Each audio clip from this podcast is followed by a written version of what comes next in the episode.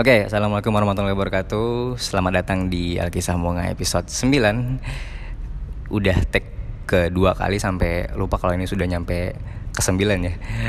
Sebelumnya mungkin saya udah nyiapin beberapa temen via telepon karena mereka sibuk. Jadi saya harus nyari-nyari lagi nih kira-kira siapa yang paling bisa nih buat saya ajak ketemu atau ngobrol gitu. Akhirnya karena kemarin baru ngadain beberapa event dan menurut saya cocok sama apa yang bisa dikembangin di sini saya tertarik sama salah satu teman saya yang pernah hidup beradab di Jogja cukup lama.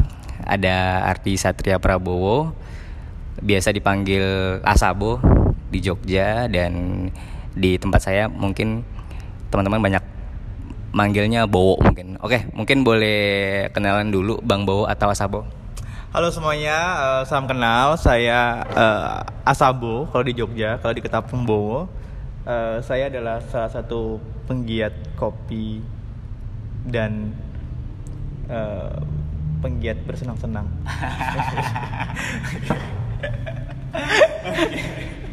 Asik, bersenang-senang. Oke, okay. uh, Bang Bowo ini dulu juga sempat ikut berkegiatan bersama bersama saya dulu uh, sebelum pergi ke Jogja hmm. kita sempat mengadakan beberapa gerakan yang ya tidak berumur panjang cuman paling tidak cukup membekas buat anak-anak di sini dan sebenarnya dilanjutkan cuman dengan banyak nama yang berbeda gitu jadi kalau bisa dikategorikan Bang Bowo ini selain sebagai penggiat kopi dan apa tadi bersenang-senang ya? Oke, okay. kalau saya bilang Bang Bowo ini sebagai uh, penggerak salah satu penggerak hmm. ekonomi kreatif lokal yang ada di sini, biarpun pendatang, tapi kan lahirnya di sini kan, di sini. meskipun lebih lama di Jogja. Setuju nggak kalau saya bilang Bang Bowo ini salah satu penggerak ekonomi kreatif lokal?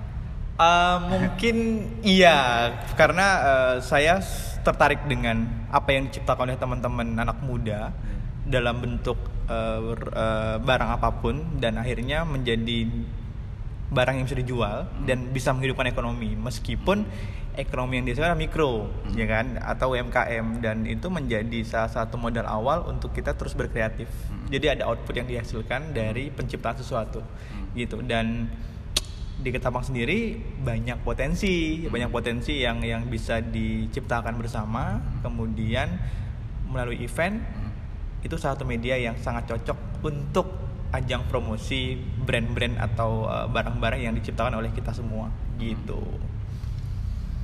Oke, sebelum masuk ke dunia yang sekarang digiati lah, uh, Bang Bowo ini basicnya apa sih sebelum sebelum terjun ke Jogja, masuk ke berbagai komunitas di Ketapang dulu? Hmm. Sebagai apa sih dianggapnya gitu? Oke. Okay kalau saya pribadi adalah uh, suka berkegiatan di bidang apa pun yang bersifat positif tentunya. Uh, dulu pas zaman SMA aktif di w, uh, uh, apa, UKM, uh, uh, ekskul, ekskul. Uh, saya mengikuti pramuka, uh, PMR, kemudian uh, MPK kalau di dalam organisasi uh, kesiswaan. Terus akhirnya setelah selesai SMA, terus berkuliah, terus aktif di beberapa forum hmm. kegiatan salah satu yang membuat saya bisa titik ini adalah fotografi mungkin ya. Hmm. Fotografi melatih saya untuk menangkap ruang dimensi yang saya lihat hmm. dalam bentuk selembar foto. Hmm. Terus akhirnya setelah difoto, terus berkenalan dengan sepeda, hmm. uh, saya belajar untuk bagaimana kita bepergian tanpa memikirkan bensin, hmm. hanya berpikir bagaimana kita terus mengayuh sepeda, hmm. terus main lagi ke politik di tahun 2014 hmm. saya berkenalan dengan dunia politik tentang bagaimana kita ngobrol bersama orang terus bagaimana kita nyaman dalam diskusi hmm. terus beradu berargumentasi dan 2015 akhirnya masuk ke industri kopi hmm. karena di sana pas di Jogja saya sering nongkrong di beberapa kedai beberapa kafe terus akhirnya uh, tertarik dengan dunia F&B khususnya kopi gitu ceritanya oke okay. uh, eh, dari politik hmm. bisa terjun ke FNB hmm. dasarnya memang di perkuliahan tuh apa sih apa memang FNB hmm. atau memang iseng aja pengen masuk F&B gitu. Oke. Mungkin dulu pas 2011 saya kuliah eh, for informasi saya dua kali kuliah Wih. lagi. Dua? Dua. Bukan. Bukan. Kuliah pertama saya selesai eh, atau menyelesaikan diri ya, baru eh, kuliah yang kedua saya benar-benar selesai dengan apa yang saya usahakan Mm-mm. gitu. Eh, mungkin yang kuliah pertama saya tidak begitu nyaman apa yang saya jalani. Mm. Eh, karena berbeda pandang. Oke. akhirnya saat masa-masa hilang saat di kuliah pertama, akhirnya saya banyak bermain. Nah, mainnya yaitu foto, Oh. sepeda, kemudian politik, bahkan saya ikut eh, NGO Hmm. eh, WWF waktu itu. Oh, keren. Eh, at hours akhirnya di titik main itu saya menemukan satu oase di mana oke, ini kayaknya udah cukup mainnya Hmm. dan akhirnya berujung ke F&B. Hmm. Nah, ketika saya masuk di dunia kopi, dunia F&B, saya harus punya lisensi nih atau eh, sertifikat atau ijazah bahkan untuk eh, sebagai legalitas bahwa saya emang di dunia F&B. Akhirnya di 2016 saya memutuskan untuk kuliah kembali Hmm. di D3 Perhotelan di salah satu kampus swasta di Jogja, eh, Stipenam, Sekolah Tinggi Ilmu Perwisata. Hmm. Di sana saya berkuliah selama dua setengah tahun dan menyelesaikan studi saya di bidang perhotelan Eh, dengan sertifikasi sebenarnya adalah juru masak. Hmm. Eh, tapi dari segi pekerjaan saya lebih ke dunia bar atau dunia perkopi. Dan akhirnya sampai sekarang di 2021 saya masih berada di dan terus akan berada di dunia F&B Hmm. khususnya kedai kopi dan restoran ataupun kafe gitu. Oke, eh, mendengar perjalanan Bang Bowo tadi tuh. Mm-mm. Eh, sebelumnya sebelum saya ngomongin kelas balik lagi sebelum men- menjadi penggiat kopi sekarang kita bisa jebut eh, karyawan lepas ya istilahnya Hmm, kan kita eh, nggak nggak nggak 9 to 5 kayak orang-orang. Yes. Sebelumnya sebelum magang atau sebelum se- setelah lulus kuliah tuh pernah kerja kantoran gak sih yang bener-bener 9 to 5? Oke. Eh, sedikit cerita waktu dari zaman main, fase main, terus akhirnya kuliah itu belum ada fase 9 to 5. Akhirnya saat saya eh, masuk ke dunia advertising, Hmm. saya pernah Hmm. jadi sebagai eh, bertugas sebagai membuat konten di Instagram, membuat eh, foto atau video dan akhirnya saya memutuskan untuk mencoba belajar bagaimana sih kerja dari jam 8 sampai jam 4 sore bahkan lembur. Itu hanya bertahan sekitar mm, 4 bulan. Empat bulan? 4 bulan. 4 bulan. Eh, karena saya di sana hanya sebatas ingin mendapat pengalaman.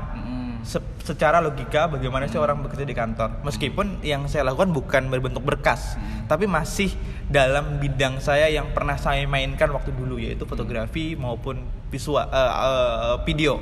Nah, dan akhirnya setelah masa itu selesai dan akhirnya saya balik lagi ke bar dengan lebih fleksibel waktunya eh, bahkan bukan 9 to To 5 tapi 9 to 9 Parah lagi. Eh, karena tidak ada jam kantor, jadi semuanya harus standby. Tapi saya lebih menikmati yang fase sekarang. Jadi tidak ada jam kantor, tapi eh, fleksibilitasnya selalu ada. Namun kita harus standby. Mm. Itu sih kayak gitu. Oke, terus kapan merasa eh, milestone-nya atau titik kamu tuh kayaknya aku nggak mau kerja, kayaknya aku nggak mau jadi karyawan lah. Aku mau ngebangun usahaku sendiri. Aku pengen jadi barista. Oke. Aku pengen jadi ap- apa yang aku mau sesuai passion. Itu kapan titiknya tuh? Oke.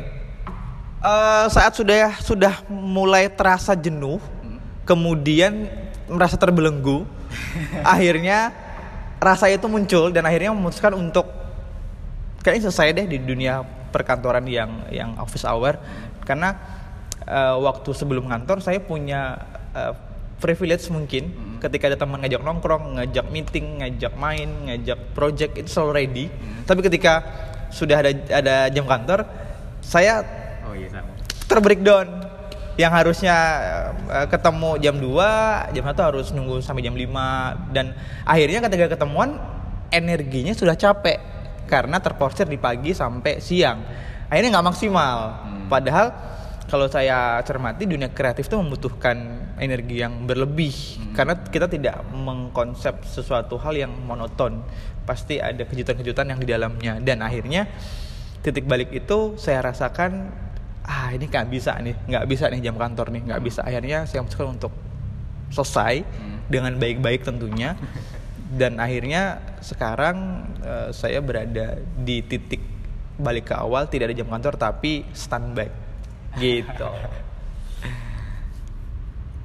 Oke, eh, terus proses menjadi orang yang lepas dari segala belenggu jam kantor itu pasti ada tahap di mana kamu ngeyakinin orang tua kamu "Kak, kayaknya aku nggak bisa kantoran nih, kayaknya aku nggak bisa apa tadi? Kuliah farmasi segala Iya, macam. Ah. dan kamu mengulang kuliah kamu kembali, mengambil kuliah perhotelan kembali dan meluluskan itu kira-kira tahap meyakinkan orang tua kamu dari kamu eh, menye- eh, menyelesaikan dalam tanda kutip yang di farmasi kamu dan mengambil perhotelan dan kemudian tidak mau menjadi karyawan itu tahap meyakinkan orang tua kamu itu seperti apa mas? Aduh, banyak cerita, banyak drama dan air mata tentunya untuk meyakinkan seorang ibu bahwa oke anakmu tidak di sini karena eh, kebetulan kedua orang tua saya adalah PNS.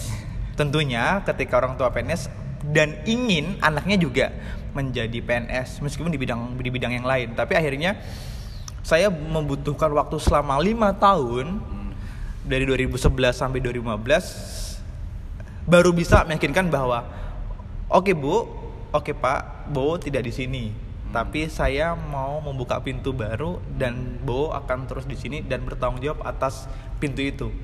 Dan akhirnya eh, semua yang ada fasilitas yang diberikan itu ditarik sama orang tua pastinya. Karena karena karena em, orang tua bertanggung jawab atas kuliah saya per- pertama. Terus yang kedua di 2016 hanya dibekali sama uang masuk eh, kuliah.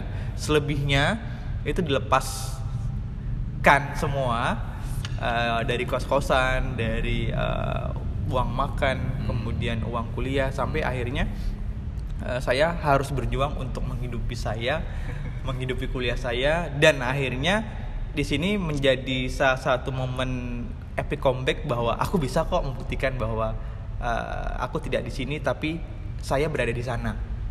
Gitu. Jadi akhirnya eh, kedua orang tua saya sekarang sudah mulai percaya sudah mulai eh, yakin bahwa anaknya tidak di kantor tidak di pemerintahan tapi di bidang usaha kreatif salah satunya adalah bisnis kedai kopi gitu Oke, eh, Mas Bowo ini kan punya pasangan yang sama-sama meng- menggiati atau menggeluti di bidang ekonomi kreatif lokal kan. Selain kopi juga eh, Mbak Yen juga pernah jualan kaos Kaos kaki, kaki, ya. apalagi tuh?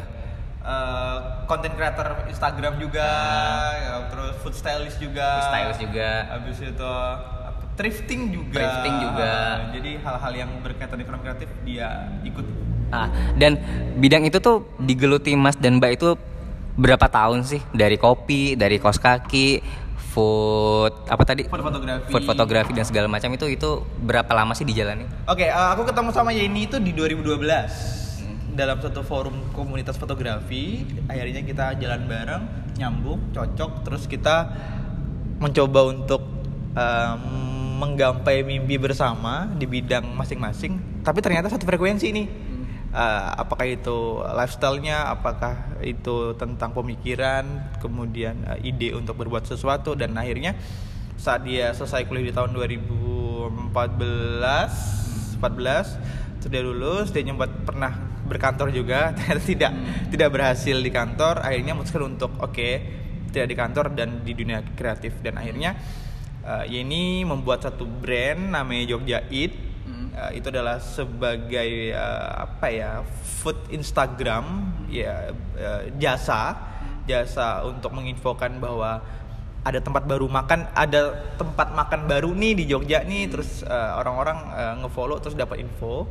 Akhirnya uh, kita berproses bersama di situ. Selanjutnya setelah itu jalan terus dia bikin brand namanya Soke Sokus Uh, brand fashion di bidang uh, kaos kaki dan kaos kaki itu berkembang dan akhirnya punya uh, tempat uh, mini distro gitu uh, yang di dalamnya ada brand-brand lain dan terus sampai saat ini. Dan thrifting juga terus kita sering ikut ke kayak bazar-bazar kreatif di Jogja, terus uh, weekend kita di sana, weekday kita di kedai, dan itu me- menjadi kebiasaan yang baik dan itu yang kami lakukan selima tahun terakhir. Jadi di bidang uh, fashion, di bidang uh, kreatif, di bidang content creator, dan akhirnya kami terbiasa uh, terlibat aktif di Jogja untuk berkegiatan, khususnya uh, event-event kreatif lah, gitu. Oke, menurut Mas Bowo sen- sendiri itu sekuat apa sih ekonomi kreatif lokal bisa ngebangun Jogja Hmm. dulu yang pertama? Oke. Karena ekonomi kreatif kan pondasi bagi mungkin ya kalangan anak muda untuk berusaha nih ya kan. Itu itu itu pondasi itu. Tinggal sebagai kreatif sebagai begini eh, bagaimana kreatif itu membentuk satu brand, suatu produk yang menjadi dasar produk ini bisa layak dijual. It- it- it- itu menurut aku pribadi yang menjadi eh, salah satu kunci. Selain itu adalah pasar kan tentu. Nah, kami yang di Jogja percaya bahwa pasar bisa diciptakan. Jadi tidak ada namanya tren yang kami yakini tidak ada namanya lagi in, tapi yang ada hanyalah kita menciptakan in dan menciptakan tren itu. Nah, karena ek- ekonomi sifatnya apa ya? Turun naik lah turun naik kita harus selalu berinovasi berkreatif tentang apakah itu uh, tentang produknya tentang brandingnya atau marketingnya. Jadi kita tidak kalah kalah saing dengan brand yang sama tapi beda cara marketingnya. Nah, it- itu salah satu kunci di mana uh, industri kreatif bisa menopang uh, kehidupan anak muda di Jogja dan yang kedua adalah setelah ada produk setelah ada uh, marketing ada event nih. Event yang menaungi menaungi brand-brand itu menjadi satu forum dan orang-orang yang datang kan multi multi apa bukan multi uh, banyak orang yang datang yang berbeda tipenya. Di dalam event itu biasanya ada bazar ada uh, fashionnya ada produk jadi minumannya terus ada musiknya ada merchandise-nya dan di situlah menjadi nilai uh, yang baik untuk di kota Jogja sebelumnya yang saya tinggalin. Selalu ada sesuatu yang baru gitu. Apakah tempatnya di mall tempatnya di gedung ataupun di taman semuanya bisa diciptakan. Oke. Eh, ini kalau kita ngomongin brand lokal nih kira-kira brand salah satu brand favorit lokal dari Mas Bowo ini apa sih sebenarnya? kalau aku pribadi ya kalau kalau untuk saya di Jogja ada satu brand namanya Star Cross itu satu brand lokal distro yang cukup baik untuk diikuti dan dibeli bahkan karena dia mengundang banyak influence bagian anak muda muda Jogja untuk terus-terus uh, berkembang dan selalu menjadi tempat di mana semua orang ada ada, ada panggungnya. Uh, Starcross akhirnya kerjasama dengan uh, uh, Organ Rockers nih, dia menggait pasar anak-anak musik nih kan. Terus dia meng, uh, kolaborasi dengan Indomie menciptakan baju uh, yang bagus dan akhirnya itu menjadi satu kebanggaan bagi yang memakainya itu kalau di Jogja. Kalau di Ketapang mungkin Kiel, ya kan? Ada Bang Bust, ada Bang Ade, Bang Gusti yang menciptakan uh, kaos ataupun kemeja yang uh, desainnya lokal taste uh, tentang Kalimantan gitu kan. Terus kalau uh, sepatu saya lagi lagi pakai ini Get Getski. Getski ini sepatu slip on yang yang eh, nyaman saya saya gunakan sejak empat bulan yang yang lalu dan dan dan saya percaya bahwa brand lokal dengan kualitas yang baik akan dapat pasar bagi orang-orang di dalam kota tersebut. Itu sih. Oke, kalau kita ngomongin kota besar kan mungkin ketersediaan pasar yang ada orang bisa ngikutin atau enggak menciptakan yang baru lah mungkin. Tapi masanya kan banyak. Banyak, istilah- banyak. Itu masih banyak kesempatan untuk membuat hal-hal baru dengan masa yang banyak atau tidak dengan masa yang sudah ada peminatnya. Hmm. Nah, kalau untuk ke- Ketapang sendiri nih dari kita ceritain masalah kreatif lokal, brand lokal, Hmm. event-event tadi, gimana sih ngebangun itu biar industri kreatif lokal itu bisa hidup di Ketapang selain perkopian yang dari Oke. Mas Bowo ciptakan itu. mindset yang dibangun adalah bagi teman-teman yang punya brand, yang punya usaha adalah pasar bisa diciptakan, ya kan? Itu itu kunci pertama. Itu saya saya dapatkan quote itu dari efek rumah kaca. Terus yang kedua, sekarang tuh lebih mudah berjualan karena kita diuntungkan dengan marketplace yang ada yaitu satunya adalah online kan.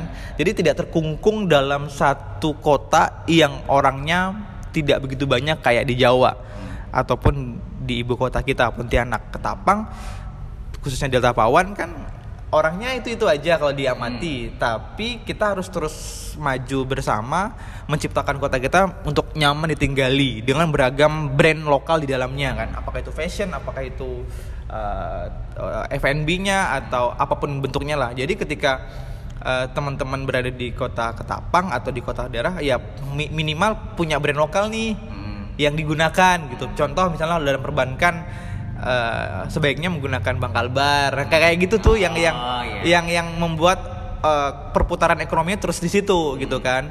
It, itu yang pertama. Yang kedua ketika punya produk jadi yang berbentuk uh, minuman ataupun uh, fashion yang ngejualnya bisa dalam bentuk online. Contoh misalnya ada brand baju A dipasarkan di lokal dan di uh, Indonesia dalam bentuk uh, apa ya kebanggaan terhadap uh, produk itu.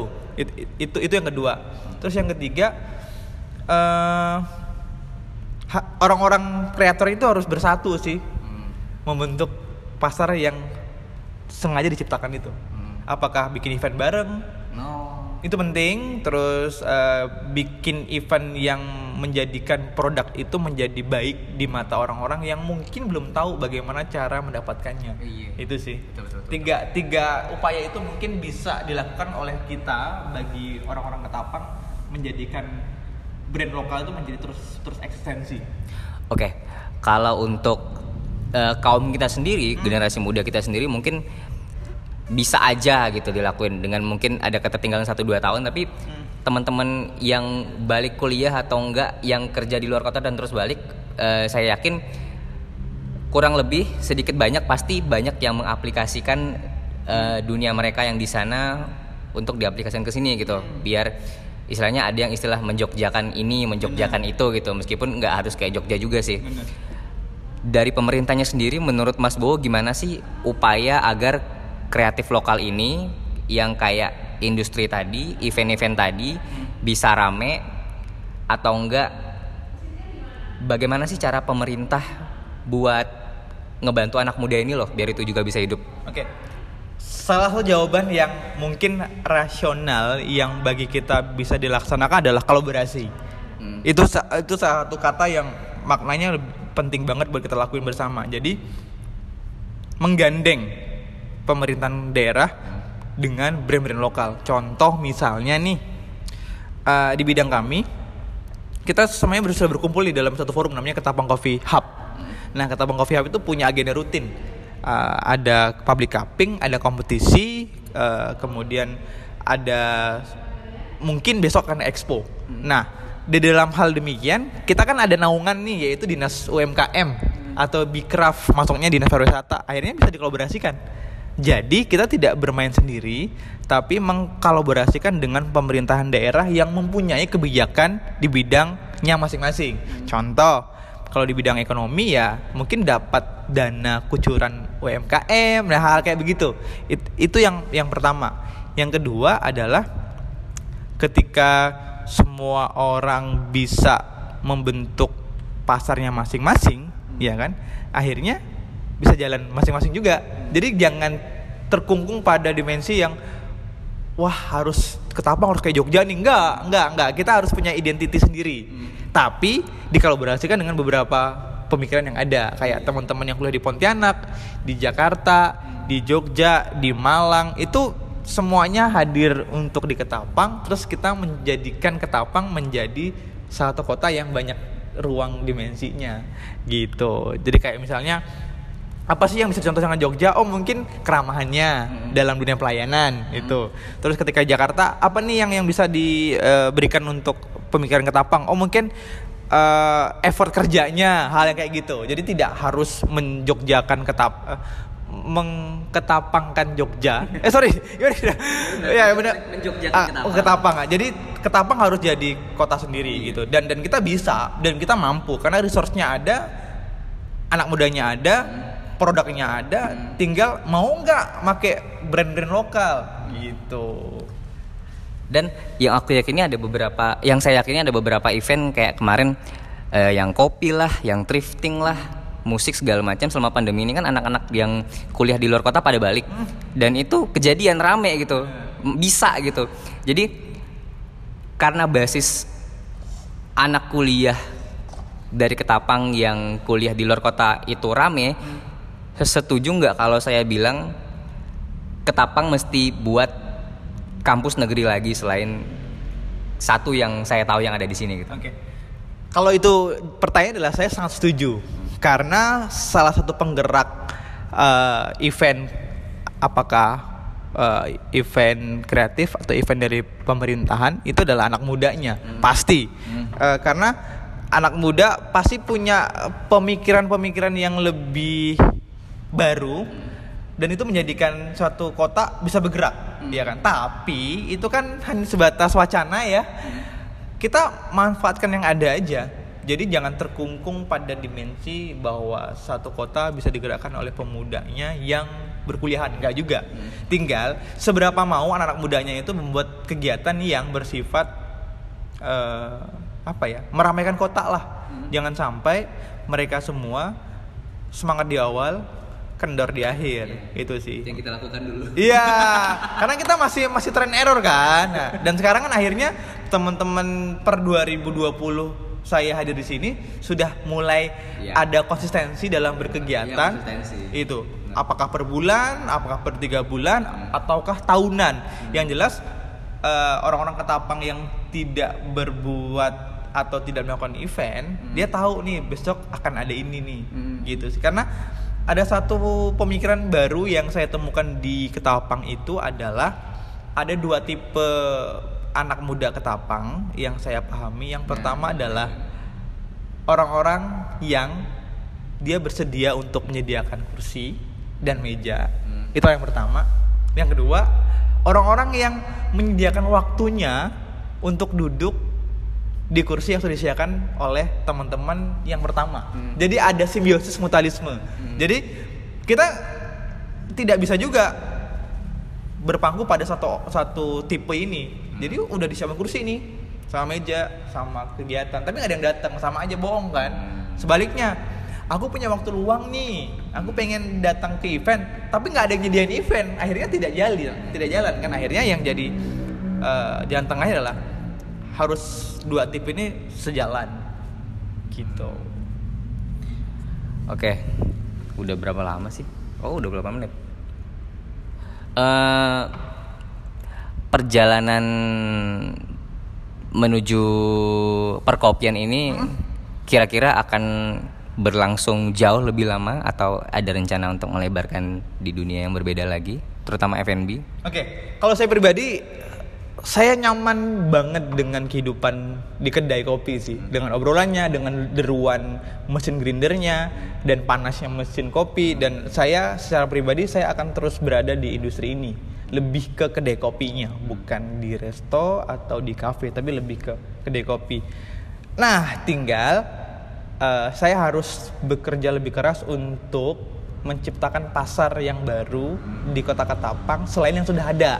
Jadi eh, ketika saya berada di Ketapang, saya tidak ingin merubah suatu budaya yang sudah ada, tapi melengkapi budaya yang baru dalam suatu kota. Jadi eh, harapannya orang-orang akan banyak lebih banyak pilihan. Ketika aku mau ngopi di sini ya di sini, aku mau ngopi di sana ya di sana. Jadi ada alternatif lain. Itu yang saya akan bawa di kota kelahiran saya dan saya akan terus berjuang untuk di titik itu. Gitu. Oke.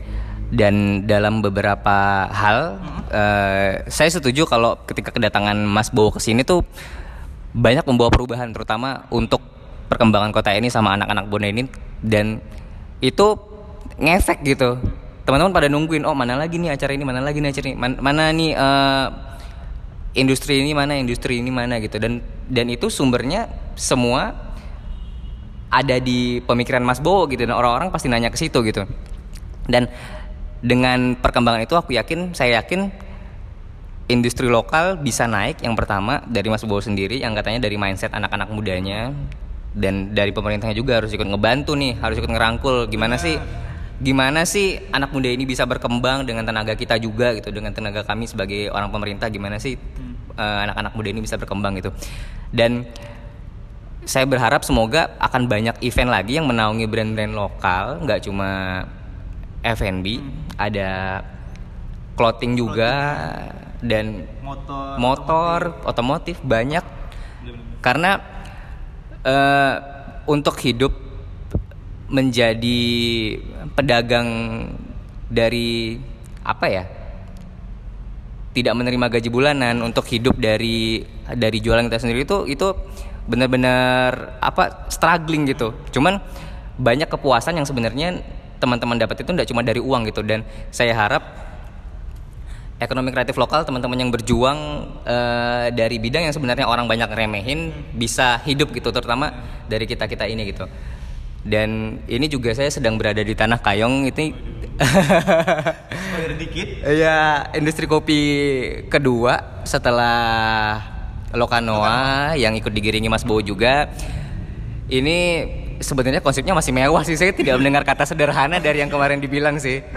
Dan saya percaya nanti tanah Kayong ini juga bakal ngebantu teman-teman lain akan menginspirasi teman-teman lain buat ngebangun ekonomi kreatif apalagi nih selain kopi gitu. Oh di Ketapang udah kayak gini nih berarti udah udah udah harus ngikutin zaman lah kalau kata orang kan istilahnya. Di kota lain bisa hidup kok kita enggak gitu. Apakah basis masa apakah ini harus dipertanyakan harus dirundingkan harus ada paguyubannya. Iya. nah mungkin ada kata-kata buat anak muda yang ingin ngebangun usahanya terutama di bidang kreatif dari Mas Bowo sendiri gimana Oke. Yang pertama adalah tetap berkreatif.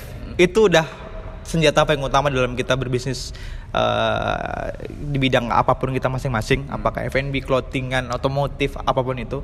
Yang pertama berkreatif, yang kedua adalah resisten terhadap apa yang terjadi di depan sana karena banyak fluktuatif di depan sana yang kita tidak tahu apa, tetap resisten.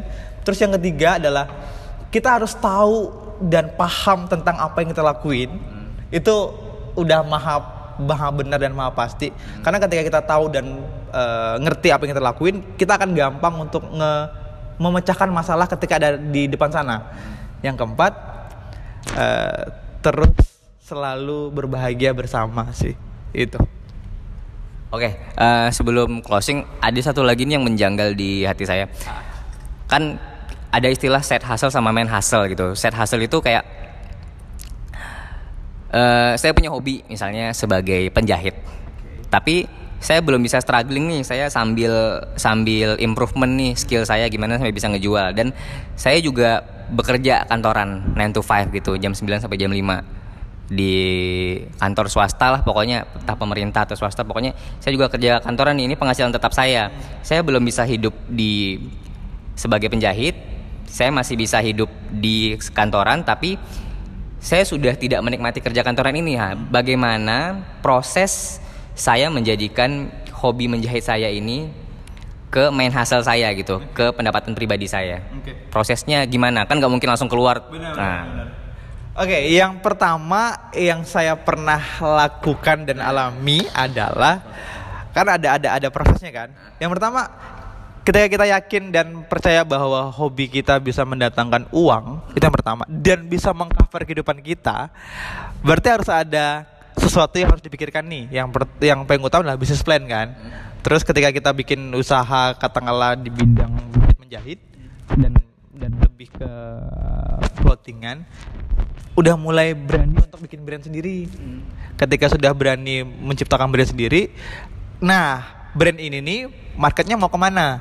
Ya kan? Ketika sudah dapat market, cara jualnya seperti apa? Itu udah udah, udah mulai di- dilakukan saat kita masih di kantor. Jadi pelan-pelan. Ketika sudah dapat market, sudah da- dapat brand, dan yang paling penting yakin nggak nih bisa mengcover ketika sudah ada keyakinan gas gas gas ken- gas kencang sampai di titik oke ini kayaknya bisa nih. Dah. Itu itu paling rasional untuk diikutin dan itu yang saya lakuin.